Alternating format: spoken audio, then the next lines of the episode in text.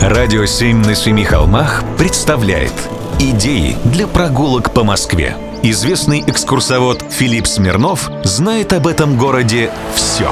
Прогулки со Смирновым. Здравствуйте. Есть в Москве несколько уникальных сообществ, которые изучают город под какой-то одной призмой. Например, есть люди, которые знают по клеймам, из какого кирпича какого завода построены московские дома. Другие собирают точки, где располагаются те или иные виды дореволюционных канализационных люков. Есть и те, кто занят изучением декора московских домов.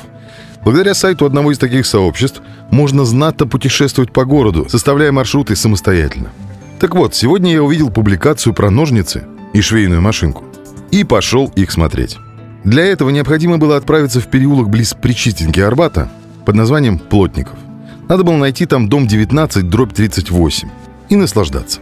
Перед нами школа рукоделия, построенная в 1908 году по проекту архитектора Адольфа Зеликсона. Ее дореволюционное название – Анастасинская рукодельная школа. Другие названия – Первое городское Анастасинское училище рукоделия или Городская рукодельная школа имени Великой княжны Анастасии Николаевны. Анастасия Николаевна – это младшая дочь Николая II. Назначение здания сказалось на его оформлении. На лепнине у входа сидят пчелы. Под крышей можно разглядеть двух или трех девиц у швейной машинки. Под швейной машинкой лежат ножницы, а под самым коньком дома видно сову, которая словно бы венчает здание.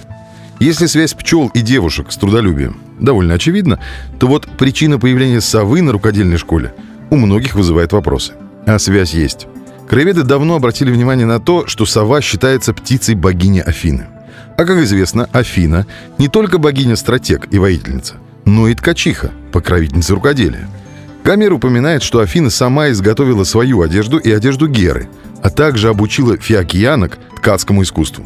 Гесиод говорит, что Афина изготовила даже платье для Пандоры.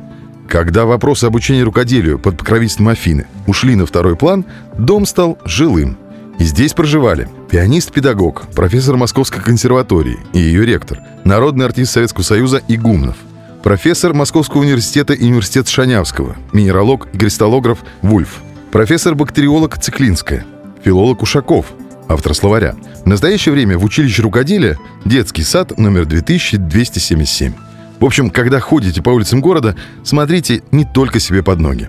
Дома с нами разговаривают. Прогулки со Смирновым. Читайте на сайте radio7.ru. Слушайте каждые пятницу, субботу и воскресенье в эфире «Радио 7» на Семи холмах.